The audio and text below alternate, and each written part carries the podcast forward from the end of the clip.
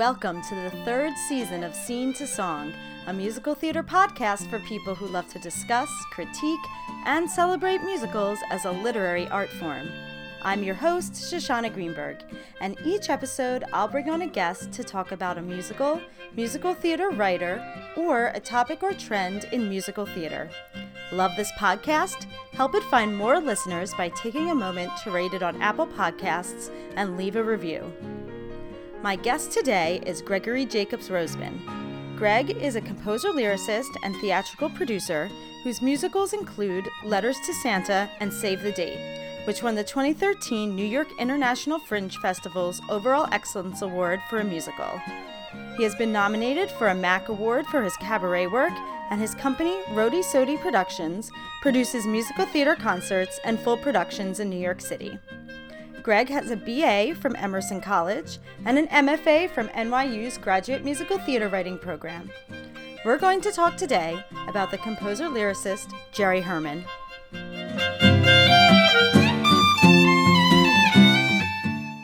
Hey, Greg, thank you so much for being on the podcast. Thank you for having me. And on the first episode of the new season. Fantastic. Yeah. Um, so let's get started as we do with our get to know our guest questions. Uh, what was your first experience with a musical? My first uh, uh, unprofessional, mm-hmm. shall we mm-hmm. say, experience with a musical was when I was in the fourth grade. Uh, our entire class did this musical of Jack and the Beanstalk.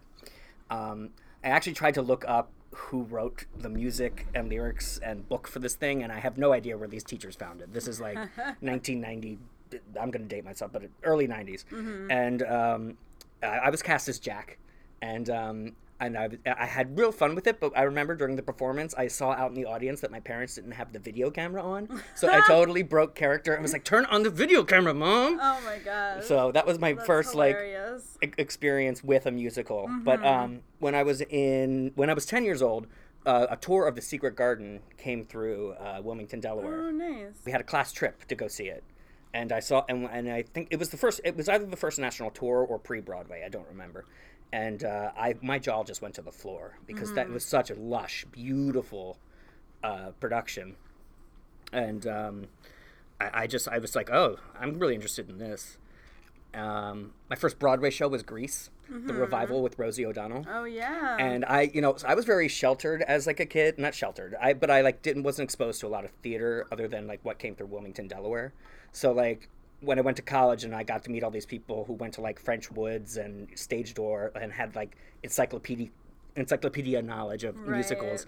I, at the time when I was, saw um, Grease as my first Broadway show, thought that Broadway was one theater, and if something was on Broadway, it had to be in that theater. Right, right. Um, so uh, that reminds me of how I used to think of like that Times Square was New York, and any other New York neighborhood was off the island.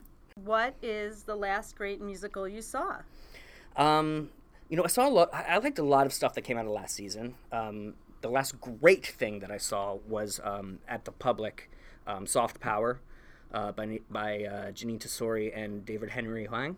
Mm-hmm. Um, and it, it, just it was a, the use of form, the fact that it was a musical within a play, I thought was really interesting. But also, once it becomes this grandiose Broadway um, almost Hollywood style musical with that 22 piece orchestra and the sort of Ginger Rogers, Fred Astaire dancing with, with Hillary Clinton and, and everything. I just I just thought that that was really really fabulous way of sort of s- subverting the form almost. Yeah.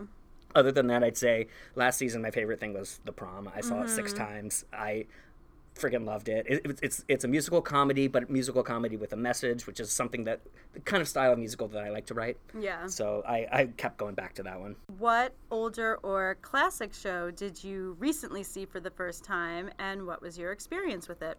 Um, so uh, for their gala, uh, City Center did Evita uh, recently, and um, I did Evita in community theater in high school. Um, but I never saw it from the audience, mm-hmm. and so um, it, being in it and you know being one of the soldiers is very different from sitting in the audience and absorbing the whole thing. And I just thought it was beautiful. Right. I just thought, uh, first of all, the cast was fabulous, and I thought the the use of that of this that set design with the white flowers. Mm-hmm to like when they were like at the floor at the beginning, and then they went up into the rafters, and then when she sings "Don't Cry for Me, Argentina," and they're on a slope, and she's just floating in a sea of like white lilies. I thought it was I thought it was brilliant, and I thought it was brilliantly directed, and I thought I also thought that splitting up um, Eva into young Eva and um, mature Eva was was a very smart move by the director. What's a musical people might be surprised to find out that you love? And why would they be surprised? My favorite musical of all time, and uh, this is, I don't know if people will be surprised by this because it's Sondheim, but and every Sondheim musical is on top of my list. But my top of my Sondheim list is Pacific Overtures. Um, uh, people might be surprised because it's a very obscure show that not a lot of people know know very well. But I've I've studied it backwards and forwards. I honestly think it's perfectly written. Um, it's because it, takes a challenge of it, it, I think it's the only musical I can think of where the protagonist is a country and not a person. Yeah. Um, and it uses all different types of Japanese theater techniques from uh, from Noh to kabuki to bunraku um, to to create uh, this uh, this piece. And on YouTube, there's actually a full video of the uh, um, television version they did for Japan. Yeah. If if you're ever interested in the original production, um, I saw the revival with B.D. Wong. I loved it. I, I it was a little bit more flashy than than I was expecting because you know it, it was a little bit more Broadway than than Yeah. Japanese. Um, and then I saw Central um, uh, CSC did it. Yeah, uh, I saw their revival, and. I thought that, that was great, even if they cut my favorite song, which is Chrysanthemum Tea. Yeah, it's just I guess it's just surprising. It's very few, probably very few people's favorite musical. Yeah, it's my all it's my all time favorite. If you could require our president or government leaders to see one musical, not necessarily playing right now, which one would you have them see? 1776. First of all, I love 1776, but if politicians could just see, because like how, you know, government is supposed to work with both sides sort of, you know, making deals and coalescing and, you know, figuring out where the middle ground is and what is possible. Going back to Evita, politics is the art of the possible. Um, it, it- that's that's the one I would I would say. And also in 1776 is a very interesting musical because a lot of the book and and much of the uh, some of the lyrics are actually taken from directly taken from documents that were recorded during the meeting of the Continental Congress, Yeah. word for word. Um, also, it has that wonderful book scene between the opening number and then the second number that's like 45 minutes long. Um, Yeah. uh, or, or maybe it's between the third and five. Uh, there's a 45 minute long book scene in it, and I think that's the only musical that, that can get away with that. yeah, it's like what they tell you not to do. Yeah, exactly. musical writing is like don't have yeah. too long between songs. right, but somehow know? it works because the drama's there. Yeah. Um, what is a moment in a musical that you think gets to a complex emotional state you didn't think was possible to get to? That's a really good question. Uh, this is a this is a weird one, but uh, the the Book of Mormon. Um, I saw their fourth preview, uh, and I um, I I I'd been broken up with like a week before, so I was in a horrible horrible mood. And my friends took me out. They were like, "We're gonna go see this new musical. Some previews. It's by the South Park guys, so you're gonna laugh. You know you're gonna laugh." Yeah. We, I had no we had no idea what it was about. Right. Um, I, I, I didn't have a ticket, so I just went up to the box office and I said, "Give me your best available," because I was like, I need a laugh right now. Right. I was sitting fifth row center. The seat next to me was empty. And I'm like thinking all these like, oh my boyfriend could have been sitting in that seat. Woe it's me. And then the show starts and my jaw drops to the ground and I'm laughing through the whole thing. And then the cast album came out and I was listening to it at home uh, when I bought it. And the fu- the end of Act One is their sort of pastiche of um, the end of Act One of Les Mis, where each song sort of comes in and plays a part. And at the very end, when Nikki M. James comes in with her descant of Sal Tlay Ka Siti, and it soars above the rest, I start crying. Yeah. Just crying joy, joyous tears because I'm because I'm thinking to myself, "Oh my God, this is so good! This is so good! I would not expect my heart to like get to this place." Right. Um, so that's that that's the top that's the top one for me. Let's move on to our topic, which is the musicals of Jerry Herman, Jerry Herman. Who recently passed away. So I'm so happy that we're doing this kind of tribute Yeah. episode to him and his work. I uh, I played Cornelius my senior year of of uh, high school um, in Hello Dolly, and that was my introduction to Jerry's music. And since I've I've studied a lot of it um, and um, seen many of the shows. And uh, I believe that Jerry Herman wanted nothing more than to impart pure joy to the world with his music and stories and uh, encourage us to live life to its fullest. And when you think about those great Jerry Herman anthems, they're all about celebrating life. Like if, if you think of uh, It's Today or Open a New Window or We Need a Little Christmas and like s- basically every song from Mame Yeah. or uh, or from Hello Dolly, put on your Sunday clothes, dancing, um, and La Cage, the best of times is now, and of course I am what I am. Um, even I don't want to know from Dear World. Uh, these these songs like celebrate all the joy that life has to offer. yeah. And I think uh, it, he did it with a, for me personally, he did it with like a s- distinctively gay sensibility. Like he created these grand dames that every gay man wants to be. Um, and they're often immortalized with like their own signature tune that has their name in it, like Hello Dolly or Mame. Right. And um, I've always kind of thought of them as drag queens, just a little bit. Um, if and for Albin in uh, La Cage, literally, he is a drag queen. Um, so it's like it's this like old school Broadway showbiz uh, perfection, but these characters also have like sadness and vulnerability to them, and Yeah. uh, that's, that's that's that's what I love about Jerry Herman. Let's start with Hello Dolly. Yes, then, let's. Since that's the kind hit. of his, and yeah, it's kind of first in the timeline of the hits. Um, yeah. So you, so you were in it in high school. I was in it in high school. I was also in it in high Uh-huh. school, which is funny because like I don't think a lot of high schools do Hello Dolly. Well, it's hard to find a dolly. Yeah. Yeah. I wanted to ask you though. You're a member of the Thornton Wilder Society. Mm-hmm. Um, what what do you think of the adaptation from The Matchmaker? I mean, I love this adaptation. I after I did the show in high school, I then went and like read the play and I saw the movie they made of the play. There's a movie? There's a movie of the matchmaker. I didn't know that. Yeah, it's very good. Um like Shirley MacLaine is in it and like Okay, maybe I didn't know this. yeah. Yeah. Uh as Irene and um I forget who else is in it. Anthony Perkins, I think, is Cornelius. Mhm. and it's it's it's a very enjoyable play and the movie's very enjoyable on its own but i feel like the show adds so much because obviously you have the songs you have the dancing but the way that the songs and dancing are used in the show to like heighten those moments where we're really as you said what we're talking about like enjoying life um, living life, like coming out of some kind of sadness into some kind of joy, the songs and the dancing are like really helping to make the audience feel that along with the characters. Um, one example I like to use is um, when they're in the song Dancing, when Irene, like, she has that moment where she stops and she, like, gasps and is like, oh my gosh, like, the world is full of wonderful things. Right. Like, she has this moment. That's in the play, but it's not.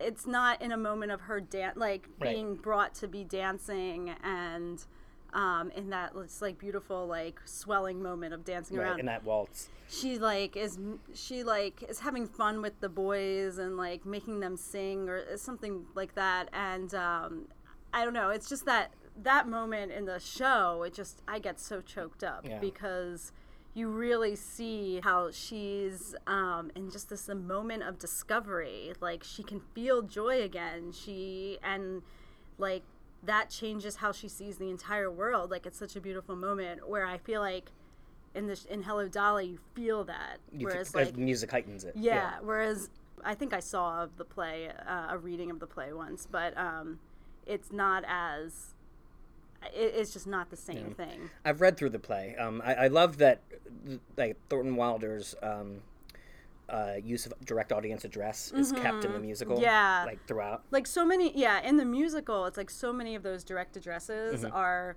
from the play Exactly. i mean they're adapted a little bit Right. but they're they're pretty much what's in the play Yeah. which is great because i think thornton wilder and jerry herman like have that same kind of sensibility Mm-hmm.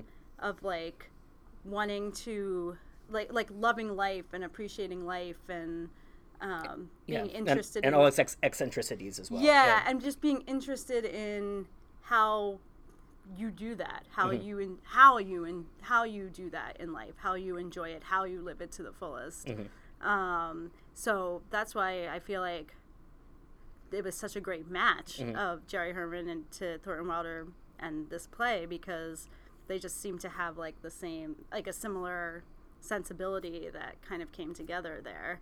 And with something like this, like you don't want that like a friction of like Right. you know, like I don't know, Sondheim, Yeah. you know, coming in and musicalizing that. It, Right. it just you would get a di- obviously a different show. There would be like a friction. It would be tonally yeah. completely different. Whereas like it it definitely helps to have someone who also has that joy and optimism that Thornton Wilder has and is like evident in the play and Mm-hmm. So much else of his work. If you know Our Town and of course.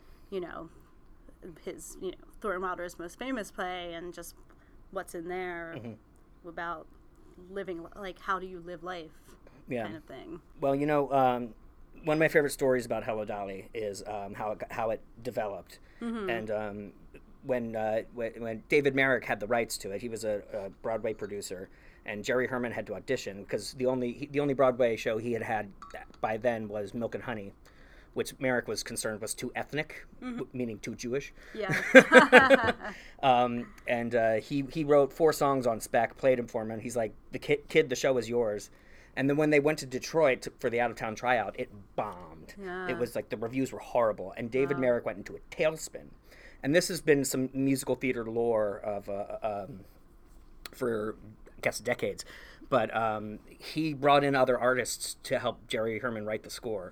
So you'll notice, like when you listen to the score, he brought in Bob Merrill, who wrote uh, "Funny Girl," um, uh, and Bob Bob Merrill's Bob Merrill contributed two songs that he wrote in collaboration with Jerry Herman, Yeah. uncredited to the score. One is "Motherhood," which you can tell kind of does not fit the rest of the score a little bit. It's just slightly out. It's just like just slightly It's- rhythmically, lyrically, like different. Jerry Herman wrote the counterpoint part, but he wrote the rest of it. yeah, yeah. And then the other one is Elegance. Um, Those those go together. Those two songs. They I do. always thought Yeah. of those like kind of paired as like fun, like jaunty songs to sing. Mm-hmm. but like um, Dave, Bob Merrill wrote the, just wrote the opening to um, Elegance, which Mm-hmm. is yes, yes, New York. It's really yes, uh, Barnaby and Cornelius. Yes, New York. It's really us, Barnaby and Cornelius. All the guests of Mr. Hackle are feeling great and look spectacular. What a knack there is to that acting like a born aristocrat. We got elegance if you ain't got elegance. You can never, ever carry it off. Jerry Herman would never do Cornelius as four syllables. He would do. Um, he, he would say Cornelius, um, Yeah. and um, also he would never rhyme uh, hackle and spectacular. um, so uh, so that that's Bob Merrill, and then Jerry Herman wrote the rest of it, and he's very proud of the other lyrics wrote in there. like, right, right. um, all who are well bred, bred degree, Minnie Fay has pedigree. That's Jerry Herman. yeah. That's that's a Jerry Herman rhyme. Um, but uh, the other the other part is that they couldn't figure out the end of Act One. Originally, the end of Act One was um, a song for Horace Vandergelder called uh, "Penny in My Pocket," which they cut. Right. But, they, then they brought it back for the for the Bette Midler revival, which I kind of loved actually. Cause It was nice, but I also was, It was like, I I don't need this. yeah, I don't know for like an in one number for David Hyde Pierce. I think Yeah. I think you know give give that, that guy's a star. give him something to sing. Um, uh, but so that it wasn't working, and so he they he brought in Charles Strouse and Lee Adams, um, and uh, they played around something, and d- the director Gower Champion was like, nope, nope, sorry, and he turned to Jerry. He was like, you've got to write this. And so in one evening at his at his hotel, he wrote this, he wrote the whole song and he knocked on Carol Channing's door and said, "Hey, come up and learn this." And she learned it, and then he and she was like, "Wake up, Gower! I want you to hear it." and uh, so he went. He woke up Gower, and she sang through the song. And in like four in the morning in the hotel, he's like, "Yes, that is what I want." like I don't care if I wake up the whole damn hotel. Yeah. And so that I, I just think I think it's a magical and story. that was before the parade passes by Before the parade passes by. Before the parade passes by, I'm gonna go and taste Saturday's high life. Before the parade passes by, I'm gonna get some. but it also it also fits in the into that whole theme of living life to its fullest, wanting to rejoin life, which is what Dolly's thing is, because you know, like like the bridge for um, the title song is "I went away from the lights of 14th Street and into my personal haze." It's this, it's the same, and she has that she has that line um, right before I believe before the parade passes by, where she says.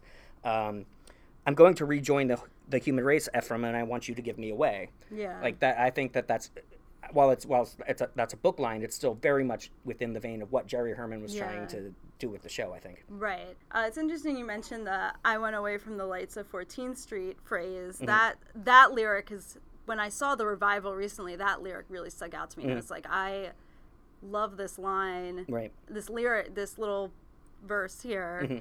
Um, it just really captured everything for Mm-hmm. Right, me. and like it, it, it connects with all of those monologues that she has out to the audience Yeah. about about her dead husband. I went away from the lights of 14th Street and into my personal haze. But now that I'm back in the lights of 14th Street, tomorrow will be brighter than the good old it just made me think about like like we don't really like when we meet Dolly in the show, she's she's doing her thing. She's like doing her matchmaking thing Right. or you know handing out cards and all that and you know but she references this like um personal haze that she was in and it just sort of despair since her husband yeah died. and like like what was that like she found life uh, you know among the people Right.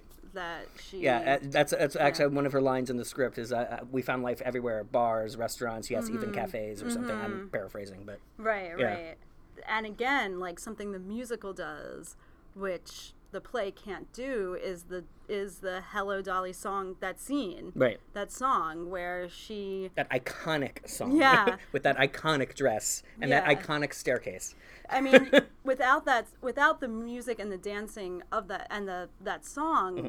It, it there's a vis with I mean, with that, there's a visceral reaction that you feel because you're literally seeing her rejoining Right. and feeling that joy through dance and singing like which is something a play like it, it's just not going to go that You, far you can't get that heightened, yeah. I think a lot about like the contrasting, comparing and contrasting the characters of Dolly and Irene. Mm-hmm. Yeah. Mm-hmm. they're both widows and it, of different ages. Right. But it's just so interesting to see both of them. Like you have these two women who both believe they will never have love again in their lives. Mm-hmm. They're like very, they don't think like they're like it's over. Like I had it Mm-hmm. and it's gone. And in Irene's case, she's ready to settle. Right. So they both so they're resigned to thinking that it can only happen once Mm-hmm. and now yeah, like these relationships, whatever relationships they're going to have now are just going to be transactional. Right. You know, there it's like, oh, like there's money. Where's the where's money? Where, you know, what is like what do I need? You know, it's it's nothing about love. Mm-hmm. But p- through the course of the show, they realize that they can have that love again. They can have a relationship with love Right. um, which it's just for both like to see both characters go Yeah. through that is is very beautiful. when I was playing Cornelius, one of my favorite parts was um, during there's a little monologue in the middle of "It Only Takes a Moment." First of all, I love that song. Mm-hmm. Yeah. Uh, but he has the he has that monologue, and it, it starts with "Isn't the world full of wonderful things?" Yeah, The, uh, such a Thorn Wilder line. I know, Yeah. I know, right? um, and and uh, paraphrase the rest of it, but it's like there I was up in Yonkers, and not knowing that people like Miss Irene, Irene Molloy were wandering around New York. Yeah. And um, uh, even if I have to uh, go to jail for the rest of my life, I'll be a. Oh, even if, even if I have to be a ditch digger for the rest of my life, I'll be a Mm, yeah. ditch digger who once had a wonderful day. Yeah. Yeah. Yeah. It, there's so much about like, there's so much about like making the decision to go after uh, something like that you don't know exactly what it's going to bring you per Right. se. But there's possibility. but yeah that there's possibilities in it and um yeah it's it's not just like irene like cornelius just sh- shows up and she's like oh oh my god you know she Right. like y- you hear her make the decision that she's gonna like go after an adventure today or she's gonna go Right. after joy today they make the decision to have an adventure. Like Right. there's there's so much of that. and it's also and also yeah. like and that's in that scene in the hat shop uh, uh, irene and dolly uh, they're they're like no you're taking her out like, Yeah, like, yeah. like it's uh, like it's it's the women's decision that you have to Right. show her out- you Which- have to show her the town which makes it so much more fun and, Yeah. and also just like it's it's because like you can have what you think you can't have but you have to make that decision Right. to do that and which i i just love about Me this show well cool let's move on to mame I love Mame. Yeah. I've um I've never seen a production, but uh, I, I know it back backwards and forwards. I've read the script. Um, I've, I've seen the the awful movie. Um, yeah i avoided the Yeah, it's the not great. um, it's it. You know, when I read the script uh, at first, I was like, these women are alcoholics who have no business raising a child. It's like how how would this how does this play on stage? And then I, I read a story about how Jerry Herman really fought to get Angela Lansbury cast because she really her only really big Broadway credit before that was Anyone Can Whistle. right Um, uh, she she'd been in Hollywood doing um, uh, film and, and television, yeah. and uh, and the producers didn't think she had enough star power to, to play the role, but um, but Jerry Jerry prevailed, and Jerry was right. yeah Um, uh, but Angela Lansbury, like when you think of Mame, I'm reading from uh, I'm reading a quote from uh, Stephen uh, Stephen Citron's book on Jerry Herman, um, which was uh, is, at least for me, uh, I agree with this quote. She was especially important to the gay community as the chic maternal figure with whom many homosexual men could identify, capable of bitchiness but never a bitch, with plenty of money, taste, beauty, and a forgiving nature. Mame is the person many long to be. Mm-hmm. So, and that's that's what attracts me to that character so much. yeah And and and also, when we first meet her, she's standing at the top of a staircase, like in any Jerry Herman musical. Right. There has to be a staircase. you have to go down the Um, stairs. and and she's singing a song about celebrating life. It's today.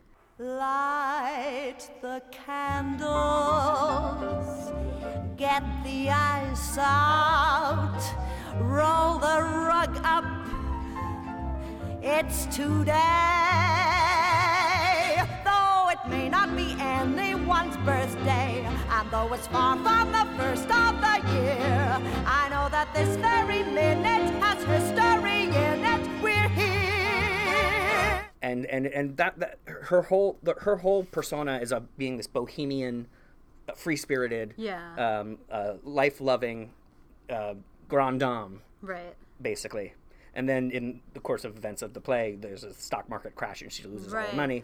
Well, that's what I was like. It was so interesting to me as I was watching, um, as I was watching it, and thinking like, there's no aside from like the guy who's trying to put Patrick in school, like there's no real antagonist in this musical. Right. What's really what she's kind of fighting against is anything that's trying to take away her joy for life. Joie de vivre. Yeah, like her.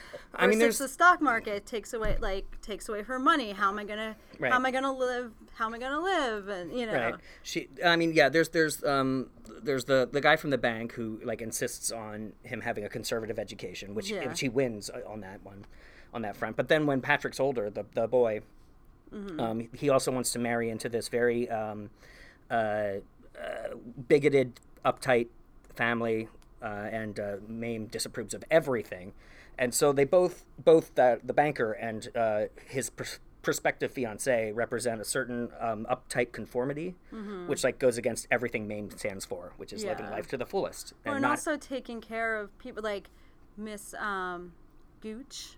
Is that uh? Agnes Gooch. Agnes Gooch. Yes. Like she has the the thing that that rocks the family the this uh, fiance's family so much is that they're keep she's has Agnes Gooch living in her house uh, pregnant with no husband Right.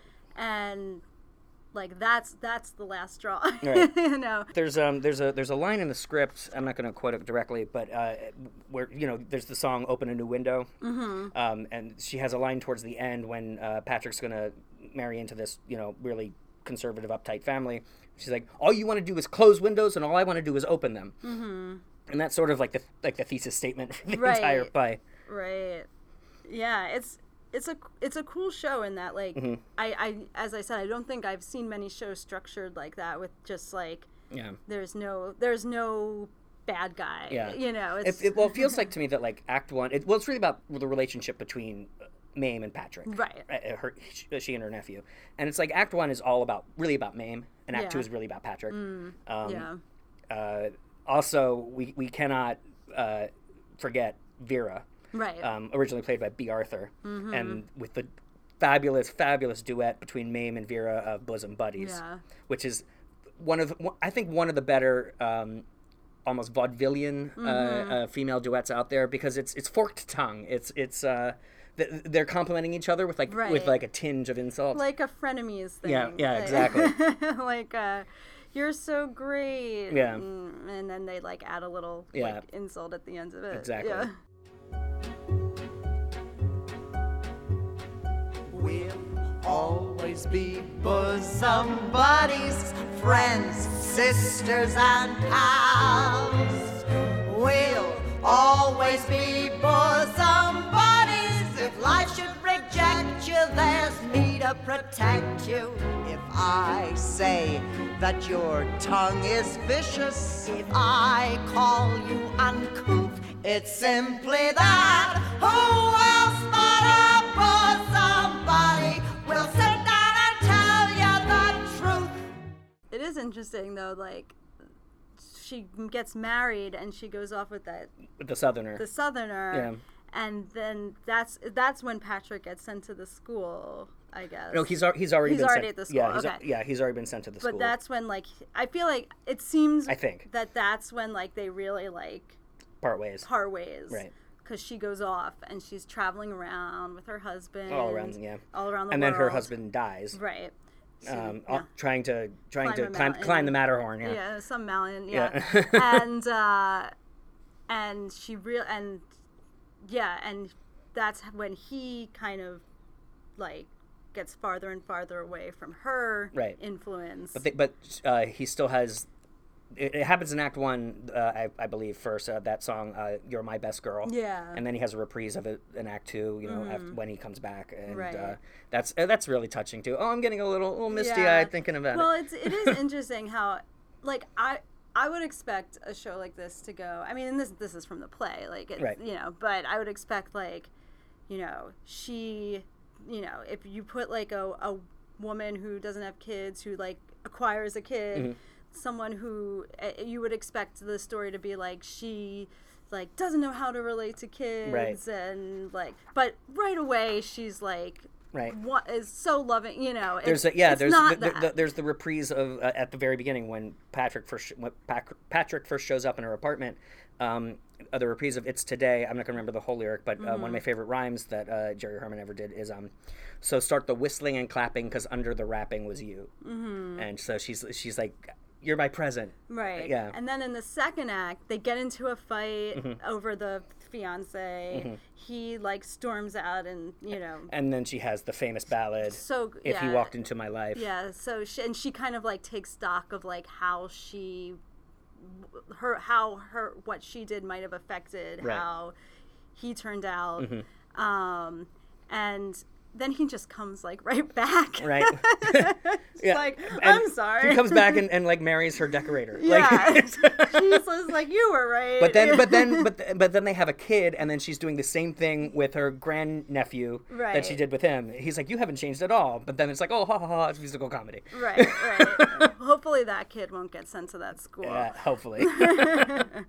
But um, yeah, and it's it's just interesting how like how similar Mame and Hello Dolly are. right. Well, uh, of- well, yeah, exactly. Well, I turn back to my, my thesis statement about um, uh, these these grand dames and these uh, uh, these these these these strong central, slightly older female characters th- Yeah. than you know you have in normal musical theater. I think that there's. Um, I think that when we get to La Cage, I think that there's a there's a certain gay sensibility to that. Mm-hmm. Um, not that not that these women are drag queens, but that uh, that there's just a sense of over the topness, sort of larger than life. right. Um, you know, wearing glittering gowns and Yeah. big feather headdresses and making an entrance. yeah, making an entrance. exactly. also in Mame, as in Hello Dolly, they are like the characters have like these life philosophies that Right. they about living life Right. that they they say throughout. You know. Yeah. Like Oh, what's oh, what, what's the one from the end of Mame? Life is a banquet, and most sons of bitches are starving to death, and that's that's that's her that's her like thesis statement almost. right, right. Another uh, just like live life. This is how I'm gonna live my life. Right. um, kind of thing. And it's again like just interested in like how people live life. Right. Is Right. Are you are, are you are you gonna live it to your fullest, or are you just gonna put your head down, yeah. go go by the rules? Yeah. And if you're going to live it to your fullest, how? How are you living Right. it to your fullest? And let's let's explore that. And I think that's what Hello Dolly does. That's what Mame does, Mm-hmm. and that's why they feel like similar shows in that way too. Right. Because it's all about like how how are you going to live your life Mm-hmm. to the fullest with with joy and not with you Right. know or dealing with whatever sadness. But Right. should we move on to La Cage aux Folles. La Cage aux Folles. This is one I actually, with all the revivals they Mm-hmm. have been, I have not seen this show. I, I, I saw not the most recent revival, but I saw the one in 2004. For those who don't know, it's the it, La Cage aux Folles. Uh, it was is a French was a French play, I believe, and then it was a movie, and then they adapted it in a musical, and then of course there's Robin Williams and uh, Nathan Lane in The Birdcage, which is the same material, same story. La Cage came pretty late later um, in Jerry's career. This is 1985 we're talking about, because. Um, I, oh, I don't know off the top of my head when Dolly and uh, Mame were. 64 and 66. Thank you. Um, but if you think that this happened, this this was this is the first uh, gay relationship at the center of a Broadway musical in 1985 when the AIDS crisis was happening. Um, so this was a very uh, I don't want to say risky, but it was a very um, timely uh, story to tell. And um, Jerry uh, Herman was actually diagnosed with HIV also in 1985, um, after uh, La Cage was already playing. Um, uh, and when uh, when his di- diagnosis became public, producers stopped hiring him. He really didn't work that much after the show. After after um, his diagnosis became public. It's Um, crazy. But the uh, and the other thing about La Cage is that it's three the three main collaborators were all gay men. It was uh, Jerry Herman doing the score, uh, Arthur Laurents directing, and Harvey Fierstein writing the book, his first musical. Because Torch Song Trilogy had just been on Broadway, and they saw it, and they were like, "Oh, this is the guy to write the book." Um, and uh, I, I've I love it because uh, I just uh, I just love it because of how beautiful it is. It is Yeah. a it is it's it's a the story itself is really a celebration of love, and honest love, and um, because if you if you know the plot, it's um, a, a gay couple in Saint Tropez um, who own a night a drag nightclub, and they have a son who's met a girl who he wants to marry, but her father her parents are like uber conservative and he's like in this like right wing party and so they have to pretend to be Right. straight when the parents visit um, and uh, the the opening number with the Cagelles, which is the chorus of drag queens, they open with uh, "We Are What We Are," which is a stop time. We are what we are, and what we are is an illusion. We love how it feels, putting on heels, causing confusion. but they're in these beautiful sequined gowns and and and and uh, and everything. And then that melody at the end of Act One transforms into probably the most famous uh, gay anthem ever to come out of Broadway, which is "I Am What I Am." Yeah. If you've never seen George Hearn sing "I Am What I Am," Google it. Yeah. it's on YouTube or it's streaming somewhere. Um, that uh, that song, and getting back to uh, to our, our uh, talking about living life fully. That song is about living life fully and honestly, because basically what happens right, what the cue for that song is, is they tell him he can't come to dinner because um, the parents of the fiance are going to be pissed. Yeah. Um, in the end, he comes in drag. um, and they get to sing "The Best of Times Is Now," which is one of my favorite things, which we'll, we'll be hearing from in a second. But like, I feel like this show, similar to Mame, is about the conflict between conservative conformity and um, uh, living life to its fullest with um, a, an abundance of joy. Yeah. Um, there's uh, the songs in the score are are just gorgeous. It's probably one of his most um, sophisticated scores, just from just from. It's, it's one of his shortest scores too. It doesn't have as many songs as, as, as others, but it's uh, as, as far as lyrics go, as far as um, the relationships go. Um, there are just beautiful love songs. Yeah. And the importance of La Cage, you know, for the gay community cannot be understated because it was it was such a hit. It was a huge hit, um, and and for straight straight audiences alike. Let's talk about some of the lesser known ones. Uh, Mack and Mabel, which is we're gonna see soon uh, at City Center. Yes, at City Center Encores in, in February. Yeah, so coming up, um, I know the I know the the songs to this, which I really Right. like, but um, it was apparently a flop. It was a flop. It was well, you know what it is. Well, first of all, it originally starred Robert Preston and Bernadette Peters, so so you can't get a better leading couple than that. Right. Um, but it, it's a really dark musical. Um, it's uh, it's very dark. There's drug use. There's there's death. There's it's a tragic musical. Yeah. Um, it, the the to- the story is told entirely in flashback.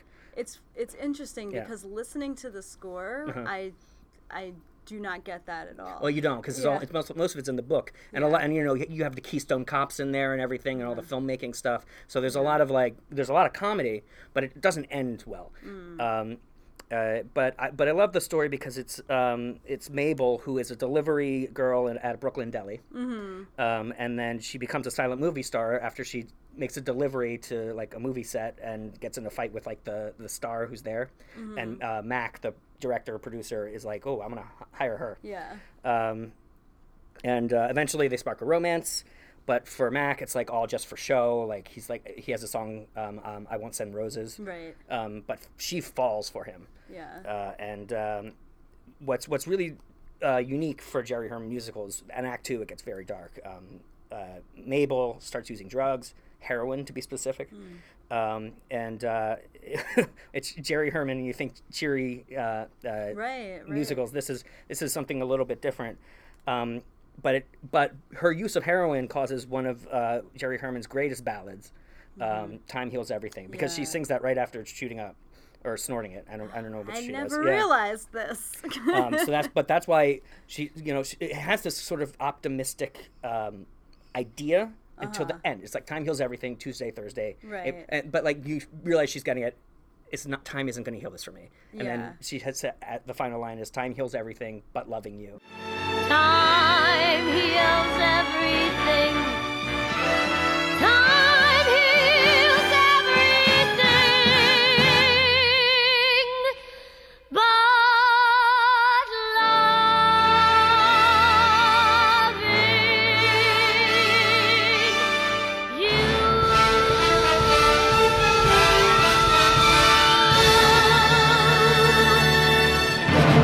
Once it comes out of flashback, um, Max uh, Mack has his fa- final song is "I Promise You a Happy Ending," mm-hmm. and um, uh, w- once we get back to the framing device, and she's she's dead. So that's it. What didn't go over well with critics.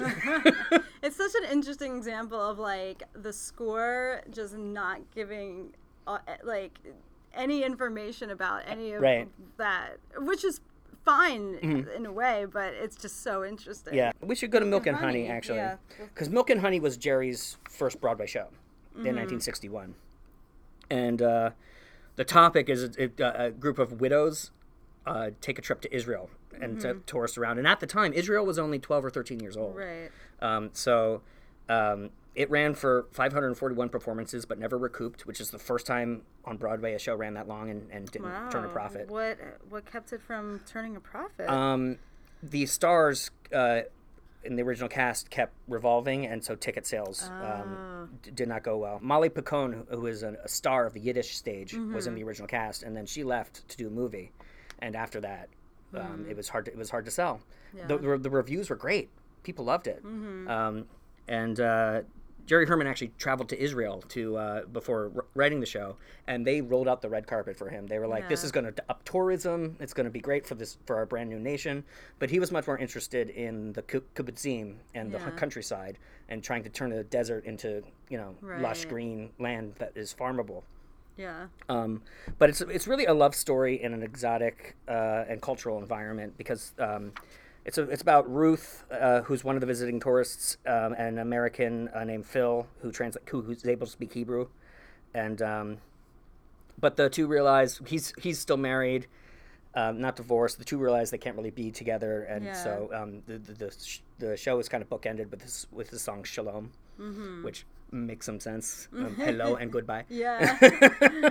It's it's very dated, and I think a lot of people, if you were to mount a revival of this show, you'd be like, "Well, why, why aren't you just doing Fiddler?" right.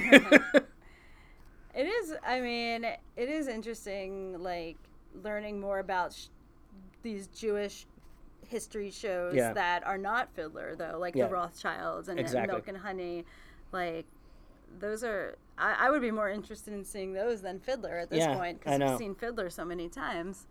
I mean, I, I would always see Fiddler, but it's it's a it's a it's a really great time capsule because it really was a hit when it first came out, and it put Jerry Herman on the map Yeah. to do bigger things. right. Cool. And then there's Dear World. Dear World, it is a weird show. it's based off of a play called The Mad Woman of Chaillot, um, and uh, her name's Countess Aurora, and she basically lives in the sewer underneath a cafe. and there's this company that uh, discovers that there's oil under there, and they want to drill for it. And so she and her fellow madwomen um, and the sewer man decide to uh, fight back and um, really, you know, fight back against this corporation and keep this cafe and keep Paris as Paris. Yeah. Um, so it, yeah, the, the main theme, and this is uh, I think very Jer- Jerry Herman esque as well, is um, love and life win over greed and materialism. Because in the end, they are successful. Um, she has a her, like the the main famous song to come out of this was is called um, "I Don't Want to Know." Yeah. Yeah, I know that one. and uh, uh, some of the lyrics are from the start are um, if music is no longer lovely if laughter is no longer lifting if lovers are no longer loving then i don't want to know if summer is no longer carefree if children are no longer singing if people are no longer happy then i don't want to know and i feel like that's that's jerry that's also jerry herman mm-hmm. Though within this character who is literally going na na na na na na na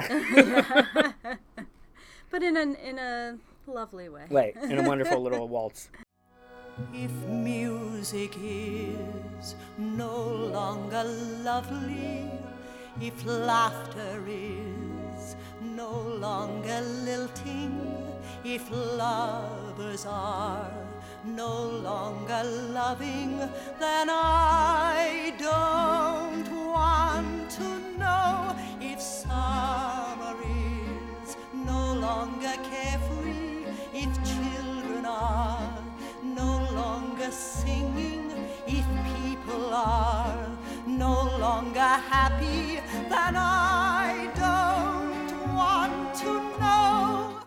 So when I heard that uh, Jerry Herman died, which was on December 26th uh, of this uh, last year, um, I had just watched my DVD copy of Mrs. Santa Claus, which is a television movie he did, um, starring Angela Lansbury, as always, as Mrs. Santa Claus, and and it's yeah. it's another it it, it, it, the plot is Mrs. Santa Claus has this better idea for the route to deliver toys than Santa, so.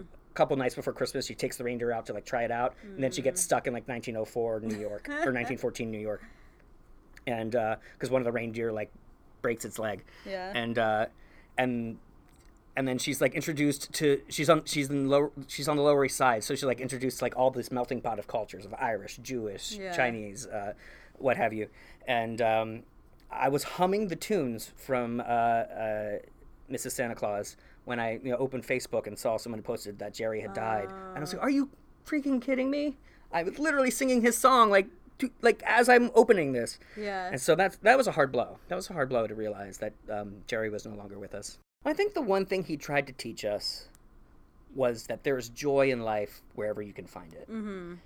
and you need to live your life honestly, openly, and as fully as possible. Yeah. Don't stick yourself in a box. Um, don't uh, don't uh, s- subjugate yourself for somebody else's happiness Yeah. um, you need, your happiness is paramount, and um, every everyone's happiness is paramount. Really, it's, it's all about um, it's all about joy and life and uh, and and love. yeah. He he was he was he was a very, for lack of a better word, optimistic writer. Mm-hmm. He liked to accentuate the good. He saw the Yeah. glass as half full. Yeah. I feel. Yeah.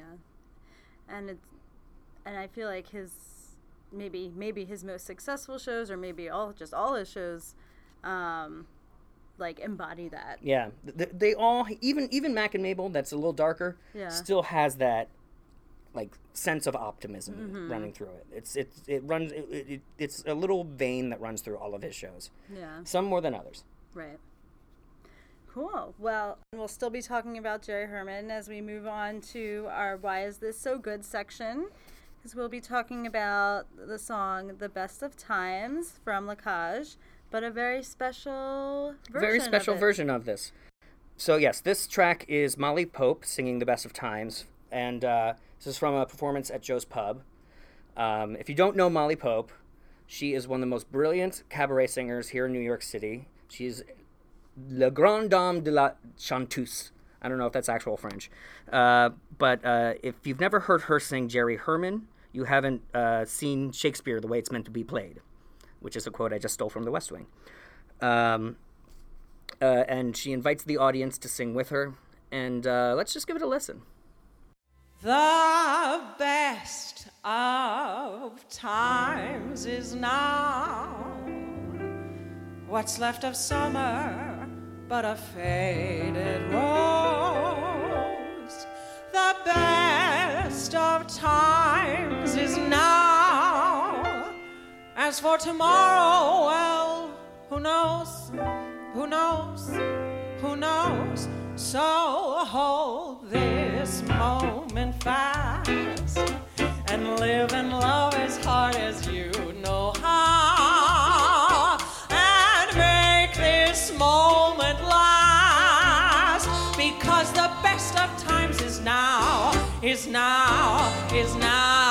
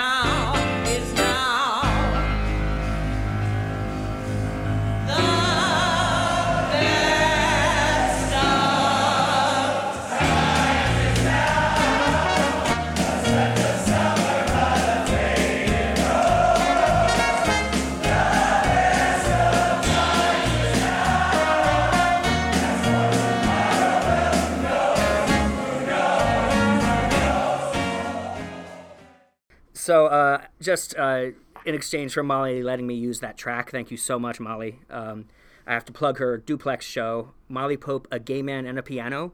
She's doing it monthly at the duplex. Uh, the next show will be February 27th. Then she's doing March 26th, April 23rd, May 28th. They're all at 9:30 p.m. at the duplex. You can go to the duplex website to find tickets.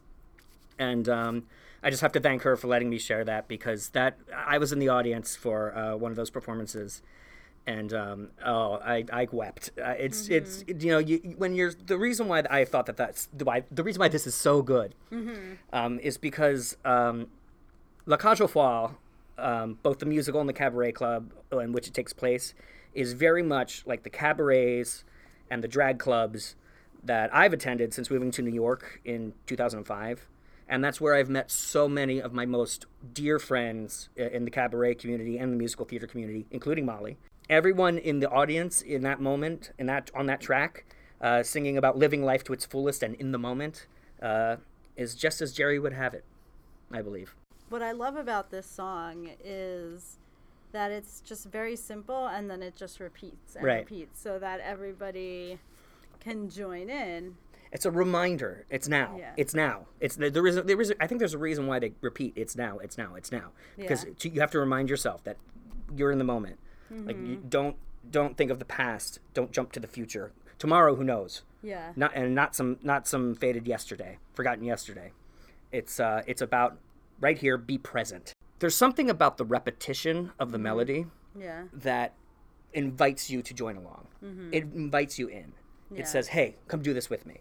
It's it's almost like it's almost like a song at a at a bar bat mitzvah, Yeah. or at or at a or at a wedding where everybody is. It's almost it's almost like a beer hall song. Yeah, is really it is really what it is. It's about let's celebrate together. This is about togetherness. This isn't me singing at you. This is Mm-hmm. Yeah. us as a community. Yeah. In the show, does it is it also functioning that way? Yes, Is it does. Also, like so in the in the show, it um, this occurs um, when um, uh, the parents of the fiance come to dinner with um, Georges and Albin, Mm-hmm. um, Albin being in drag, um, and um, and Albin leads the song, Yeah. and then they all join in and they you know do a dance. Um, very simple dance, Yeah. uh, and uh, and they, they get so excited and so happy. The best of times is now that Albin, the, who is in drag and they don't know is in drag is a, is a man in drag takes his wig off at the end as he does in every performance in the in the in the cottage and they realize it's a man and then the father gets pissed and storms out so that's the dramatic moment right, right. Yeah.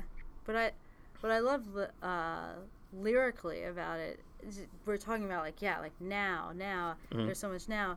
Then there's this one line that's what's left of summer but a faded rose. Mm-hmm. It's so poetic, but it's also like the line in it that's in the future what you have now is not going to be there. right well you think of like I think in like most literature poetry songwriting what have you summer is that season that where like everything's kind of bright and warm and perfect yeah. and what's left of summer what's left of that that wonderful time that we remember Mm-hmm. but something that's faded and wilted and dead what about now what about the time that's not this big Right. you know wonderful memory that we have and then he, he sums it back up in the bridge with uh, not some forgotten yesterday Right.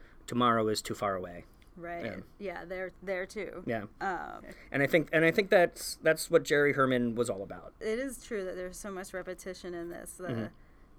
Not just the like you sing through it once, Right. then you go back, and then you go back again. well it's an But aaba Yeah. structured song The whole, but then at the end of the each each A, it's Right. like who knows, who knows, who knows, Right.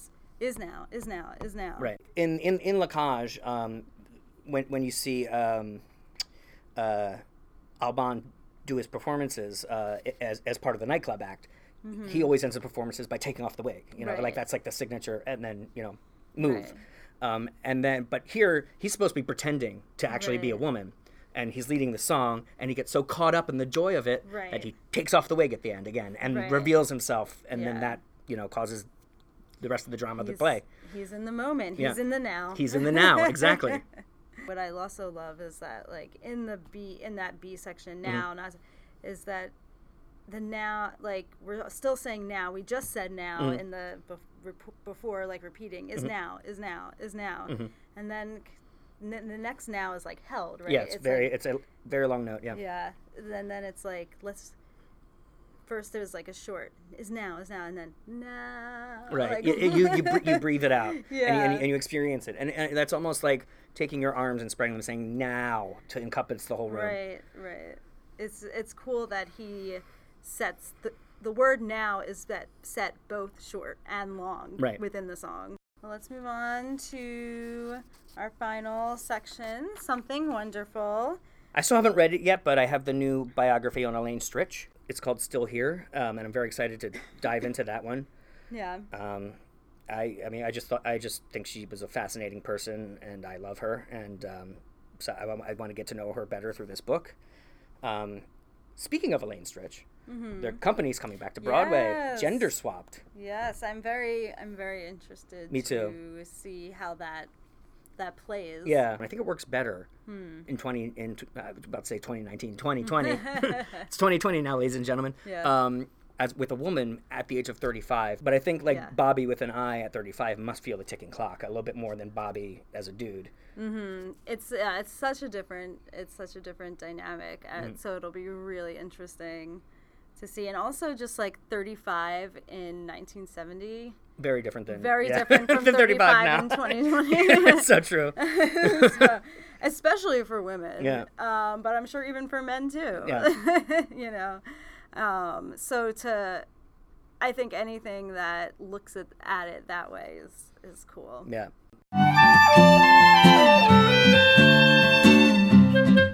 Thank you all for listening to this episode of Scene to Song. You can write to scene to song at gmail.com with a comment or question about an episode or about musical theater, or if you'd like to be a podcast guest. Follow us on Instagram at Scene to Song, on Twitter at Scene Song, and on Facebook at Scene to Song with Shoshana Greenberg Podcast. The theme music you are hearing is by Julia Meinwald. And check back here in two weeks for our next episode.